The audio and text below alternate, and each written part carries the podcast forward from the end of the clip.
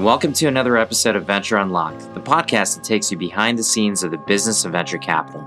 I'm your host, Samir Kaji, and joining us today is Apurva Mehta, who is the co founding partner of Summit Peak, an emerging manager focused investor that specializes in both fund investments and co investing. Apurva started investing in venture funds nearly a decade ago at Cook's Children, with a specific focus on the discovery of new and interesting venture managers. In this episode, we cover how Summit Peak evaluates GPs, how to think about the fund to fund model, what they think are the characteristics necessary for persistence of returns, and the future of the emerging manager industry. Now, without any delay, let's get into the episode to hear all of that and more. Apurva, thanks for being on the show. Great to have you here. Thank you, Samir. It's great to be on. So let's get right into this. You have been investing in venture funds and direct companies for a while. But in 2000, I think right after the global financial crisis, you started at Cook, spun up their venture program. And what struck me at the time was that instead of focusing on just legacy names, you were investing in a lot of emerging managers. Why did you take that approach and what did you see as the opportunity? I started at Cook in 2011 um, and I joined uh, my partner today, Patrick, as as deputy CIO. We sat back and thought about venture investing. You know, even then in 2011 and 12, the you know the quote unquote brand name firms and top tier firms, Sequoia Capital, Andreessen Horowitz, um, you know, Founders Fund, Benchmark, you know, have been been closed to new investors for for some time. Um, we had the view that we wanted to access innovation, that tech innovation, and we took the approach to say, you know, a lot of these firms, the brand name ones, have moved, uh, you know, are investing further downstream. As their fund sizes have grown, you know, they're no longer writing checks at you know the, the seed stage, um, or as large checks, or or as you know as many checks. And we felt that there was a void that was being created. You know, this was called a decade ago in that space. Um, you know, and that void was at least our view was being filled with micro VCs. Um, so you know, it's funny enough that you know today uh, the new term you know is it's called solo capitalist, but our our view then was micro VCs, which you know is is a solo GP that's spinning out of a brand name firm or coming out of uh, a company like Google or Facebook. Um, you know, so call it an operator turned investor or an investor leaving a big firm and creating a, you know a new firm we felt that that segment of the market had the ability to capture what was a void that was created when you know firms just continued to get bigger and and what that meant was you could own a meaningful percentage of a company at a more attractive valuation and you know and ultimately truly get paid for that illiquidity premium that people are looking for in venture um, so that you know that was the genesis of of focusing on you know, emerging managers or what we like to call, you know, the next generation um, of, of VCs. And that generation has grown substantially over the last decade, which, uh, you know, leads me to thinking about you launching Summit Peak, a fund of funds focused on some of these emerging managers and maybe some of these emerged managers. Can you tell us a little bit about what Summit Peak does? Yeah, we started Summit Peak in the summer of 18. Um, you know, our goal was giving our partners access to venture capital. Um, you know, I think, uh, you know, as you know, access and venture is everything. You know, it's a little bit more clear what access looks like, um, you know, when you're looking at brand name firms. But when you're speaking about the early stage, you know, as you said, the number has swelled. I think, you know, you're by your own account, probably to over a thousand, you know, micro VCs, which, you know, in 2010 was 200 or so. And so so we we started the firm to you know to to give partners access to early stage venture, a place that we've been navigating for the last ten years. Um, so our portfolio is made up seventy percent of investments are into funds. You know those funds generally we've been backing now for the last decade. Um, started out as fun ones, maybe a fun two, but you know generally speaking, we were you know we are in most of these as, as a fun one. Um, and then the other 30% of the portfolio is is directs or co-invests, um, meaning we are coming into portfolio companies from our underlying funds, you know, what we like to call the inflection point of growth. So, you know, Series B, Series C, roughly around there. The company has market validation, it has a product, revenues accelerating, um, you know, you're still coming in at an attractive valuation where we think you can earn, you know, a, a, a you know multiple of five x plus, and so that's thirty percent of our portfolio. Yeah, which is interesting because the fund to fund business, I think, has evolved and morphed. You know, 20, 25 years ago, when we started to see the growth of fund to funds, most were largely focused just on fund investing, very little co investing.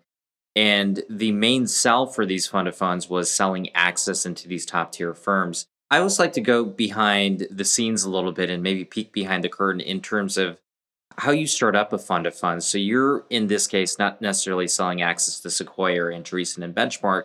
You're acting as a discovery engine into some of the best potential alpha generators, and you're doing co-invest direct. How was your first fundraise? What was the positioning, and what type of LPs did you go after? When we started this business, um, you know, we did we did what most people do, which is, you know, you look at a track record and you say, our track record looks great you know, we managed X amount of capital, so we should easily be able to manage, you know, uh, a portfolio, you know, similar to that. And you put a, you know, you put a target on a presentation and, and you know, and say what's what's not to like about this. And uh, we quickly realized how hard marketing is. Um, but that being said, our Fund One capital, when you look at it, um, you know, first of all, eighty percent of it came from people we've known for the past decade. So both me and my partner, we were, you know, well traveled, well networked. You know, we had a great reputation in, in the endowment space. Um, you know, which from a fundraising perspective, you know, you're right. We weren't selling access to, you know, the the brand name firms, but we were selling access to a portfolio a that was fully baked. Um, you know, our fun one was not a blind pool, which you know that's that was in and of itself that made marketing a little bit easier.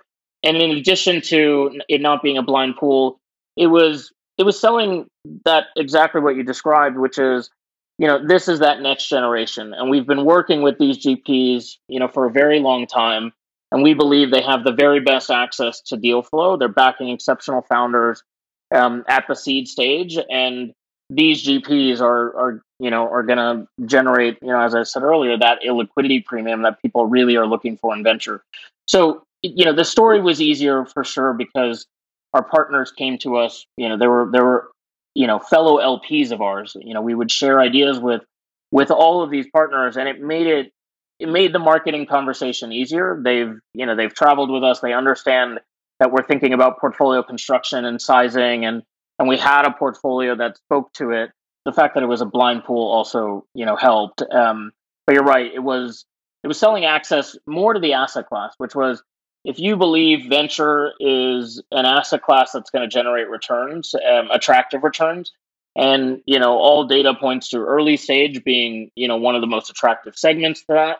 Well, this is a portfolio that's going to be able to to give you the you know access to returns. So I think that's how we were selling the asset class, not early stage versus brand name. It was it was the asset class. How long was the fundraise from start to finish? I mean, 18, 18 months. I mean, we did the lion's share of it in 12. So we started in, you know, our first close was up to you know, these, these numbers get etched in your memory. Uh, our, our lawyers joke that, you know, we did more closes than any GP they've ever worked with. So I think we had 12 closings. Uh, but so first, first close was October of 18 and, you know, the final, final close was, you know, April 1st, 2020. So we officially finished uh, earlier this year. The other thing I found fascinating, correct me if I'm wrong on this account, but I think that you had invested a lot of that fund before you fully closed the fund. Is that accurate? Yeah. So um, in June of 18, three days after we incorporated the business, uh, one of our GPs said, um, "Hey, I have five million dollars left of exposure to to my fund. You know, I'm not really raising it, but if you want it, it's going to make you look great." And, you know, so it started with that. Uh, so we committed $5 million. We had yet to do a first close. All we had was, you know, an LLC, a GP, and an LP. And subsequently, the summer of 18, our entire portfolio of, you know, a dozen GPs were raising capital. And, you know, again, to show access, hey, you know, we have access to all these GPs. We're going to be on the LP advisory board you know, for all of these GPs, we had to commit capital. And so, you know, by October 2nd, which was our first close, uh, we had deployed close to $87 million. Wow. So I'm sure that brought together a period of very sleepless nights and some anxiety. Moving to that model, though, so selling access to the asset category and acting as a discovery engine, I think is really interesting into these high alpha managers. I suspect that you have a particular investment framework that you use to evaluate managers, given that there isn't 200, but there's maybe 1,200 and growing by the day. What is that framework that you use to evaluate potential managers for the portfolio? Today, it's it's easy to see how you know the 15 GPs that are in you know our current portfolio, how they neatly all fit into this puzzle. Um, when we started, it wasn't so obvious. We were looking for for the next next generation, and we were trying to dissect uh, Silicon Valley or U.S. venture deal flow and understand you know what makes these GPs unique. What what gives them the ability to find those deals? How do they win those deals? You know, today it it's a very you know neat framework that we can think about it in, which is anytime we meet a new GP, we're thinking about you know are they an entrepreneur turned investor? So you know do they fit into you know what we call the operator model? Are they um, a network driven investor? So they have you know, unique and differentiated access to some network. That could be because they're a Stanford alum, you know, they, you know, former editors of um, the Stanford Review, and so that's where they're sourcing deal flow because it's, you know, it's its own little cult from, you know, Peter Thiel to David Sacks to then, you know, uh, one of our GPs, Adam Ross, who was the third editor, and it, you know, they share deal flow amongst each other as this, you know, cohort of people that have been you know editors of the Stanford Review. So we the network driven approach is is what network do they represent? And do we think that that's a source an area of deal flow? Are they a sector specific fund? Do we want more concentrated exposure to that sector? Do we think that over the next you know 20 years there's going to be tailwinds in that sector and so you know versus some of the generalists we want to you know double down on enterprise or ai or you know, could be deep tech or hard, you know, or hardware. So is it a sector specific fund or not? And and and what is their expertise in that space? Um, you know, which is going to affect outcomes. You know, those are some of some of the things that we you know we think about, um, or and then ge- geographic specific as well. So you know, today when we meet a new GP or a prospective new GP, it is you know there is an existing puzzle, and it's looking at how does this new potential manager fit into the puzzle that we already have? Are they, you know, additive because we don't have exposure to this network and we think that this network, you know, is going to, you know, be a, a great source of deal flow or if you look at companies, we think about, you know, what used to be the PayPal mafia or what still is the PayPal mafia, but now you have companies that are exiting and entrepreneurs that have liquidity and want to go build the next, you know, the next Facebook, the next Uber, the next Airbnb, the next what you know name you know insert your company. You know, Stripe is an example where we backed a, a GP that was an early employee out of Stripe, um, and you know, and has differentiated access to the Collison brothers and any entrepreneur that's going to come out of Stripe. So we think about that framework of you know it needs to be a meaningful company um, that we think is is going to be a future generator of entrepreneurs and, and, and innovation. And when you look at these prospective managers and you mentioned the framework of their network, you know, is it sector or regional focus? And then, you know, the operator model, is there any force ranking to the importance in your mind of those three things? Is it possible for a manager to be really strong in one and still be investable in your mind? They can certainly be strong in one. Um, I think network is one of the ones that is a big driver for us. Um, you know, the operator model we like, um, and that's a little bit different generally because you're not necessarily taking somebody that's a professional investor or they're not yet a professional investor. It could be they're still at a company today and they're using their role at that company um, in a good way to be able to be in the center of deal flow.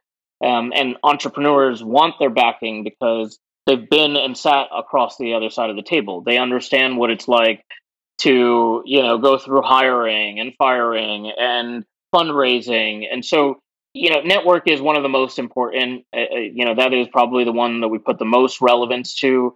Um, but it doesn't necessarily need to be every aspect of the framework that needs to be met. It's just it's really showing what the value add with, within any one of those areas is. So if you were to just think about sector, um, you know, why should real estate tech be in this portfolio? And understanding when we hear when when a fund pitches us, it's you know truly understanding what this sector means. Do we get exposure from the generalist network based folks that we have already in the portfolio? Or do we think that it is such a big sector or it's going to be such a big sector with so much innovation that we need to, you know, add another line item in the portfolio? And and ultimately that's the tough decision, which is, you know, we run a very concentrated portfolio. I mean, it's um, eight of our names represent the majority of our allocation, and then we have, you know, another seven today that we, you know, we call scouts, which are new GPs that you know we're you know we're dipping our toe in the water to see if it you know graduates to a core allocation. So when we meet a new GP, the you know the bar is based on on this framework. Yeah. So speaking about that model, which is concentrated, which leads me to believe that adding a new name has a very very high bar to invest and allocate into. Moving to that first meeting, when you are talking to a GP for the very first time, you mentioned some of the framework that you use from a very tangible standpoint to evaluate them. What are some of the things that you're looking at from an intangible standpoint when you're meeting a single GP or whether it's maybe in a case where it's a partnership? The biggest thing is is that you know that drive and hustle. You can see it from the first call. I mean, now now over Zoom, um, you can see it from the first call, like what they're going after and what their what their drive is we try to back that up in a tangible tangible way with founder reference calls. Um, that is, you know, one of the things that we spend the most amount of time on from a diligence perspective. But you know, taking a step back, we we take meetings with as many new GPs as we can possible. I mean, it just you know that's what our investors pay us to do. You know, we need just you know we believe in innovation, which means we need to continually be iterating our thought process and not say that this is a static portfolio and it's never going to change. Um, so we're continually meeting as many funds as possible. But you know, all of that being said, we get a lot of inbound from our existing GPs. Not a lot. I mean, it's let's let's just say it's a handful a year. So three to four new GPs a year come to us from our existing portfolio. It's just a GP that says, we really like these guys. Um, we worked with them on this deal. You know, any chance you want an introduction? And you know that has been the greatest source of GP deal flow, um, which is you know coming from our existing network, which that immediately moves them a little bit. You know, um, just higher, I guess, on on the total totem pole from a respect perspective. If if one of our GPs who you know the, the people that are in our portfolio we have been working with for close to a decade we've been to weddings baby showers i mean they you know they manage capital for us but they're also you know their friends their family. And so when they recommend somebody we you know we take it seriously. That definitely you know helps from the first stage of diligence um, but whether it comes from a network or not um, you know i would say the founder reference calls is what helps make something intangible, which is what is their drive and hustle and how are they going to win that deal flow? The founder reference calls make that, you know, that intangible piece tangible. I heard in, in, another interview that you do a lot of founder calls, and I think in some cases it's up to 50 calls where either it's a GP list that they provide you or it's off list where you're, you know, cold outreaching to people. But I'm always curious, what is it that you want to hear from those founders consistently that make you say, this person has that grit and hustle versus, you know, it's just the founder providing a nice endorsement for a GP, but doesn't really get to the core of what you care about? We take it with a grain of salt because, you know, I think no one wants to step on anyone's toes. And if if you're a GP that's funded a company, why would a company ever say anything, you know, bad about you? But after doing these for so many years, there is, you know, hey, they were a great partner, or here's how they unlocked value for us. And and I think that the the second piece, um, you know, how they unlocked value, why I'd take capital from them again, why I let them lead my round when I had ten term sheets that's what we're listening for. And it's those answers that are going to drive whether a GP's process is repeatable, meaning can they win that deal flow over and over and over again? Um, and so when we do these founder reference calls, we you know we often find a pattern of you know they some GPs are great at sure they write a you know nice check and they take ten percent ownership, but they're great at um, you know helping grow the product because they are they have product expertise. So that means you know revenue introductions. Um, some some gps are you know great at ceo coaching. And you know that you know one of our gps describes uh, you know he gave us an analogy of talking to a founder and say you know saying to a founder is you know do you want to be rich or do you want to be a king? You know being a king you, you can be rich but you know but not necessarily be king which is effectively to say they're not not all ceos are meant to be in the position forever which you know this GP specifically he'll do CEO coaching and and help the company through what might be a transitionary period where you know the CEO needs to move to a chairman role and they bring somebody else in. So we're looking for how our GPs add value to make their process repeatable and you know that's what we get out of those founder reference calls. You know, it's it's funny that you say that because I, I went through the Kauffman Fellowship and we always talk about investors and what is their zone of genius or their special power that they have that is unique to them and repeatable across many, many different type of companies. And it sounds like that's what you're really, really looking for when you're having these conversations. Yeah, and it's it's the most enjoyable piece. I mean, you really get to know a GP that way, um, and it's just the I'm, I'm assuming you know, the founder business is very lonely. And when they're able to open up and tell you, you know, in the most difficult time, they helped bridge us to, you know, to our Series A or it, it, again, every GP of ours has a unique uh, skill set, and and I think that's what we look for, which is what is that you, know besides access to deals, there are some GPs that just might have access, but is what's that unique skill set that's going to you know that has founders raving about them. Well, we'll go into diligence for a minute. For a lot of GPs, raising money is something they're doing for the first time, at least from LPs. And the diligence process is fairly esoteric and oftentimes completely opaque to them. At what point are you doing this type of diligence where you're calling founders, maybe calling other GPs? Is this after a number of meetings? What does that typically look like for you? the funds that we're investing in today, because they come highly recommended, you know, they are to some extent, if you're not in the first close, you know, you, you potentially may get shut out.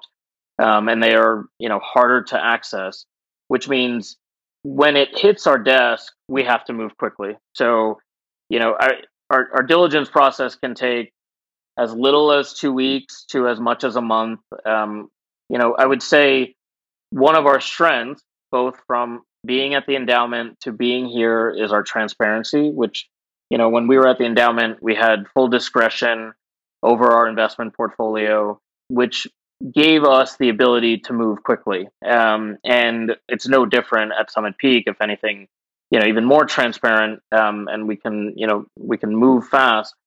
Um, but it's the transparency that we give people. So it is getting off that first call and saying, you know, right away, this is a fit. This is how much we'd like to do.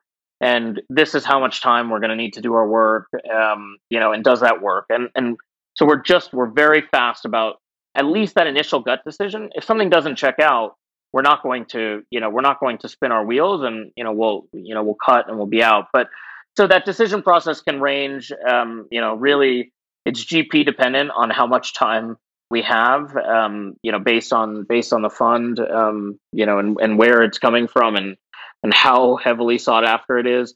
Before we do that first call, though, a lot of stuff has taken place. So we've checked our network. Um, you know, it's a it's an you know probably not oftenly used tool, but even you know going back, some of the best deals we've done, we used LinkedIn. I mean, we see how we're connected to somebody one of the newest GPs in our portfolio, I listened to on a podcast, I read an article about, and I could have emailed cold, but I asked, you know, I looked on LinkedIn and one of our GPs was connected, and the introduction made was uh, one of my one of my best LPs would love to have a conversation with you. And so that was, you know, that's how the the, the first conversation started. The point is, is before that first meeting, if it's something that's interesting, we're doing a lot of back channel and you know and channel checking on the GP themselves. The founder reference calls they'll start immediately. You know, once we make that decision, um, which that decision, you know, like I said, can be within a week. Uh, you know, from a gut check, if it's right for our portfolio, you know, we're going to start immediately. So, you know, like I said, it, it is it is one of our. I think it's one of our strengths, which is our transparency and our ability to move quickly. And I think, you know, that's why GPs enjoy working with us because we're just different than a traditional LP, whether that's a family office or an endowment. We just don't have red tape or politics to deal with. I like the pre diligence aspect and notion of what you do. It, it does speed up the process. And we've heard stories where some institutional LPs want to meet somebody and get to know them over several years before even getting to a decision point. The other aspect of institutional investing is if you do your job right, you will continue to back these managers for their success at funds over and over and over again.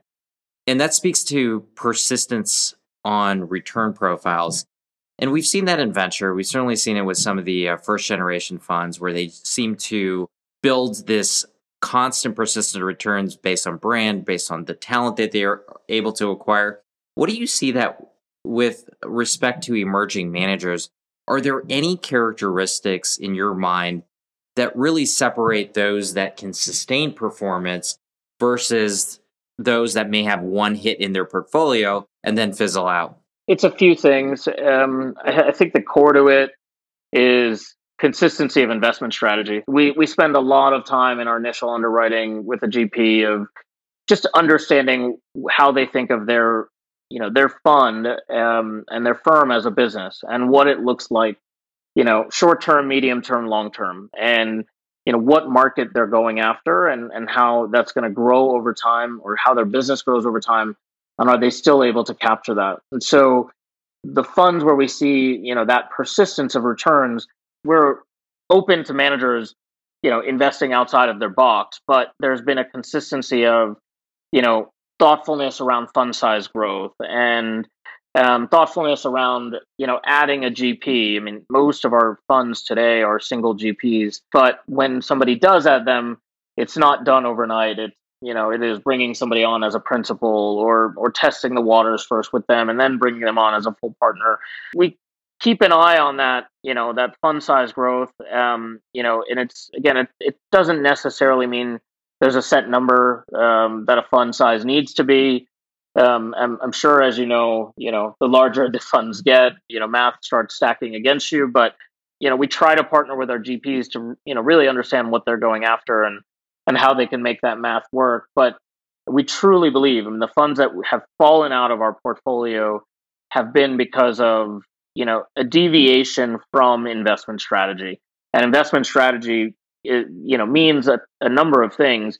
It, it doesn't just mean fund size growth. It means adding sectors where you don't have expertise, adding multiple products to a firm where you know it takes your time and attention away from you know the core of what you should be doing. We keep a keep a magnifying glass on that investment strategy piece, and we think that that's what ultimately drives that consistency of returns. Well, embedded into that answer that you just gave, you mentioned that the bulk of your portfolio is solo capital, is single sole GPs, which more and more people have become comfortable as more have come to market and we've seen performance from that first and second generation. How do you weigh that against some that say that, you know, with a single person, are you really getting diversity of thought?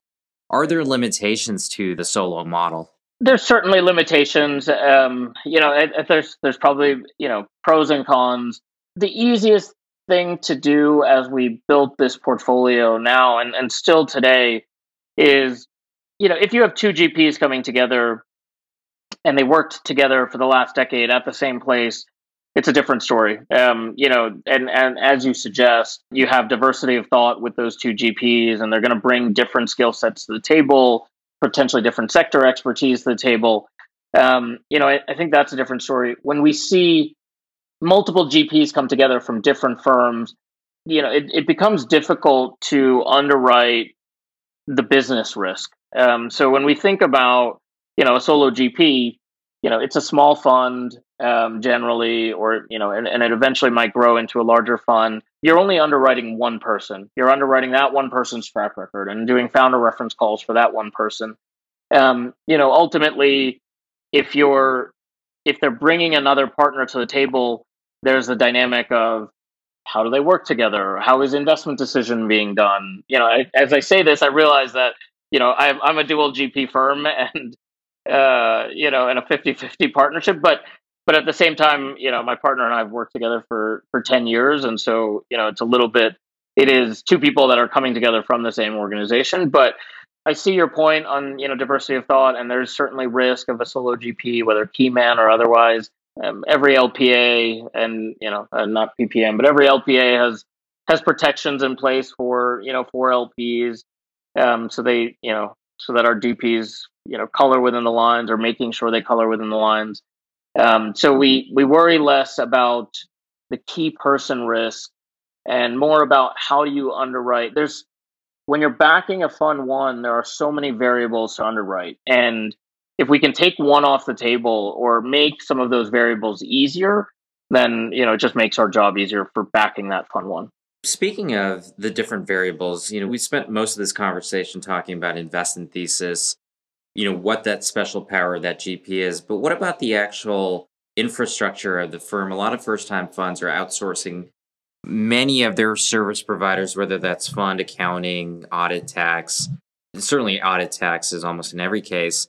How do you look at it from the perspective of have they set up the firm in a way that's institutional? Are you looking at those type of things? Do. Uh, you know, it's a funny word again now now being on this side of the business meaning, you know, in in addition to investing capital, raising capital, you know, people ask us those same questions of, you know, is it institutional? you know, having gone through it, um, having a third party administrator is, you know, is phenomenal. I mean, they they are, you know, we have four CPAs working on our account at all times, and that, you know, to bring that in house is is cost prohibitive. We view if you're new to venture and the asset class, then you know it it it will be a hard pill to swallow who is you know who is Aduro Advisors? I've never heard of them, or who is Frank Rimerman? You know, I've never heard of them. You know, if you've spent enough time in the space, you know they're household names, and um, and they make business seamless. Um, so we look for certain service providers. We understand at the size that new funds are raising. You know, call it on the small end of fifty to even 150 million. It is a smart thing to do. You know, I, I, we tell our investors uh, you want us focusing on you know on deal making and fundraising really nothing else and and the less time we spend on fundraising we're spending on deal making and so everything else is taken care of by somebody you know do we have to check an audit sure but you know and review it absolutely but it is better that it is in the hands of four cpas as opposed to us you know, being on a shoestring budget and, you know, and potentially bringing somebody, you know, bringing somebody in and having that as part of our process. So we're big fans of, of the outsource model because it, you know, it leaves GPs, you know, with the time for their, you know, what their expertise is. And I assume that you see a common set of providers that you get very comfortable that GPs are using. But post investment, I always think about the role of LP advisory committees or LPACs and for a lot of people that are taking institutional money for the first time, they're forming these LPACs for the first time. Can you describe exactly what is the role of an LPAC? What does a healthy LPAC look like? And then tangentially, how should GPs look to interact with an LPAC on a ongoing basis? We sit on about a dozen LPACs. Um, when we started, you know, raising our first fund, we thought of it as this is a great marketing tool you know, to say we sit on the LPAC and we're an important investor. Over the years, we've realized, you know, it is a nice to have, but not must have. There isn't very much that, you know, that occurs at the LPAC. Um, now, that being said, there is a role of the LPAC. You know, it is providing a fiduciary responsibility and being a voice for the other LPs. And we are, you know, as as a member of a dozen LPACs, we are happy to do that you know, again, it, it's more of a check the box um, for some LPs. What our role has been, and you know, the ones that are, you know, uh, the most enjoyable. It, it's really keeping a GP in check when something does that that is not outlined in the LPA is being done. And so, you know, example could be, you know, we hear from one of our fund LPACs very, very infrequently. And and that infrequently is because they're investing by their LPA and they're doing everything that they should be doing. You know, there's a valuation policy which your, you know, your auditors and your, you know, your administrators are following. So an LPAC doesn't necessarily need to be reviewing valuations. But the time when an LPAC does get involved, and in this case it was a company that, you know, this GP invests at the seed stage, they're generally, you know, they're investing at the seed stage under a certain valuation for a certain amount of ownership. And um, this company was going to be a Series A. And so came to the LPAC and said, you know, I don't have money in my opportunity fund, which would have been the place where I do a Series A. It's a blank check founder, meaning you know he would back him uh, without knowing what he's building, but he knows what he's building. And you know it should, you know, I would put it in the seed fund, but you know I'd, I'd like your vote. Basically, should it go into the seed fund? Um, and you know, and, and it has the ability to be, you know, a fund returning outcome. That was the role of the LPAC, which is you know, does he spin up an SPV for this deal and and do it outside the fund because it doesn't necessarily, you know, check the seed fund's mandate, or you know, do do you do it in the you know in the main fund? And so, you know, so that's where an LPAC gets involved. Um, you know, we we get involved when it comes to on an annual basis. One of our GPs holds an LPAC meeting and we discuss valuations and we discuss you know the the audit um, you know that's a little bit more formal. Unfortunately, there's no set industry standard. Let's put it that way. I, I you know, it, I, I, I suppose it would be nice if if there uh, whether we're on them or not, if there was an industry standard, and you know maybe that's what ILPA is for, um, you know, which is setting the industry standard. But I'm sure, as you know, you know, venture GPs, you know, march to the beat of their own drum, and so I don't, I don't know if there's there's going to necessarily be an industry standard on on the role of LPACs. But it sounds like in an ideal case, there's mutual benefit of having LPACs and having the right type of LPs and in helping to govern the fund and bring value to um, decision making in certain cases. I want to move to my final question, actually, and this is more broader in where we are in the emerging market. We've talked about the growth over the last 10 years. I've made the statement publicly that I don't think it's a transient one. I think that emerging managers continue to come to market for a variety of reasons. Do you agree with that, or and how do you see the next few years? I do believe the pace of emerging managers is going to continue to accelerate. I, I, mean, the more founders that exit companies and create liquidity, and you know, and decide some are going to go and found companies, and others are going to go and say, you know, I want to be a full time investor, and you know, I've built X into a hundred billion dollar business.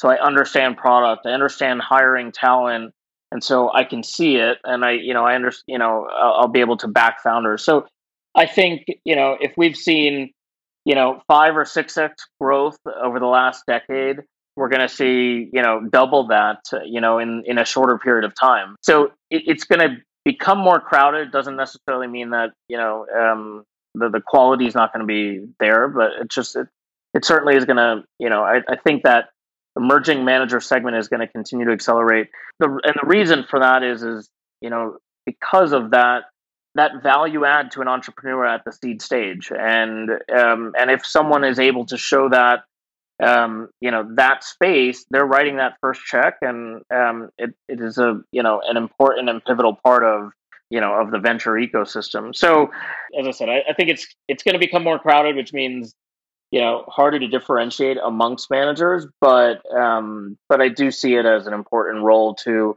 to capturing venture deal flow. So much so that you know I'm sure as you've seen in lots of venture decks, you know you see brand name firms backing emerging managers, meaning you know partner. I, you know that's that that's the marketing no no, which I I don't, I don't necessarily it's it's no secret that partners of you know brand name firms are writing hundred thousand dollar checks, and so you know when you see it on a deck, it's uh it's a little bit like uh, you know yeah sure we've seen it on every deck, so it it it has less meaning today than it once did, I believe. Um, but all that's to say that we believe it's a source of deal flow for for a lot of these GPs. I agree 100%. And I do see that exponential growth happen. And some firms, of course, won't make it to a fund two or fund three. And I think that's totally fine. I think we're going to see much more diversity of thought and different type of managers coming to market, which I think is a really good thing. And you're right that a lot of the bigger firms have invested and have created these scout funds, you know, throughout the universe. And you and I both see that. I want to move to our final segment, which we call Heat Check. And it's really three questions that I ask you rapid fire. And the first question I have for you, Apurva, is what is the biggest career mistake you've made and what did you learn from it? This is easy, but committing close to $90 million without without raising any capital. You know, it, a, a joke, but you know, we wouldn't have been able to raise a fund without it. But I mean, it is, it, it and it created the fire and the hustle um, to go raise the, the, the capital. Word of advice: don't deploy capital. Uh, use a credit credit line, pull down a credit line, and then go try to raise capital afterward. It makes for for difficult, very very difficult marketing conversations. You know, but learned a ton from it. Learned uh, how difficult it is to market. Um, you know, I, I, think the entire last two years were just have been a great learning experience of, you know, not just being an LP. I, I'll put it this way, you know, we we now have another thing to connect with with GPs. So we used to just be an LP, right? And we write a check and we sit on an LPAC. And now we talk to GPs and, you know, as successful or as wildly successful as some of them are, we can, you know, commiserate about the process of a direct deal or a co-investment or fundraising or LPs. So you know, the last two years and you know that marketing mistake and that you know it it's taught us a lot and and it gives us another you know level to connect with our GPs with.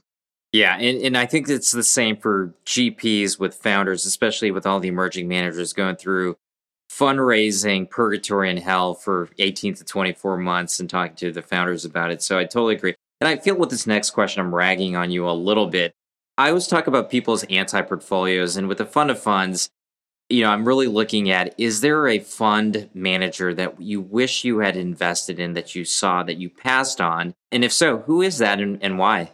There is one that we did recently that we passed on in our endowment days. Um, so, you know, I guess that that's one that I, I wish we would have gotten to earlier, but I'm sure, as you know, when you're running any portfolio, you start to get bloated, um, which is you know, we were running the venture portfolio, we were running the endowment, and the venture portfolio within it, you know, starts to get bloated with GP names, um, and everything looks bright and shiny, and you know, is, is the bright and shiny new toy, and and so at, at a certain point, you know, you have to start saying no, and it's uh, and you just you run out of capital to commit. So um, around uh, so ENIAC Ventures, we we recently invested with them um, out of our fund two we had passed on them in and and our entire interaction over email as of recent or you know over the course of this year um, all goes back to our interaction from from you know our endowment days. And so they you know I, li- I looked through the chain actually and it was we were transparent. We said exactly you know we think this is interesting but you know we're, we're pretty full up on our venture allocation right now. And so we passed on their fund too um, and i mean and they've just you know they've been on fire, and so um, we're happy to be a part of it now. Um, but you know that's one that should have done earlier. Better late than never in some cases. Last part of this segment is the single piece of advice you'd give to an emerging manager. Detailed thoughts on portfolio construction. We all too often find GPs that, you know, it is clearly articulating your strategy. You know what what makes you good, what gives you your edge in terms of finding and winning deal flow. Um, so it's clearly articulating that in your deck. But then, in addition to that, how do you think about portfolio construction? Because all too often, you, to your point, you know, some of these funds might not make it past a fund one or fund two, and it's because of a lack of discipline around just thinking about portfolio construction. We understand that not everything is going to go right in a fund one. You're going to you know you're going to outsize things and it's going to work in your favor you're going to undersize things and it's not going to work in your favor um, and so you know fund one people are learning with our capital at least if you put some thought around portfolio construction and you know how to articulate it, you can go back and then point to you know what you did right, what you did wrong, and how you're going to improve for the next fund. Yeah. Well, fortunately, there's a lot of content out there from um, portfolio construction nerds like myself. So hopefully that's not too much of the case on a go forward basis. But Apurva, I really appreciate you being on the show. This was a lot of fun. Thanks, Samir. This was great. I appreciate it. Thanks so much for listening to another episode of Venture Unlocked. We really hope you enjoyed it. To learn more about Apurva and Summit Peak, be sure to go to Apple Podcasts or Spotify, where you'll find detailed notes of the show. While you're there, please leave us a rating and a review, and hit the subscribe button in order to get each and every episode as soon as it's released.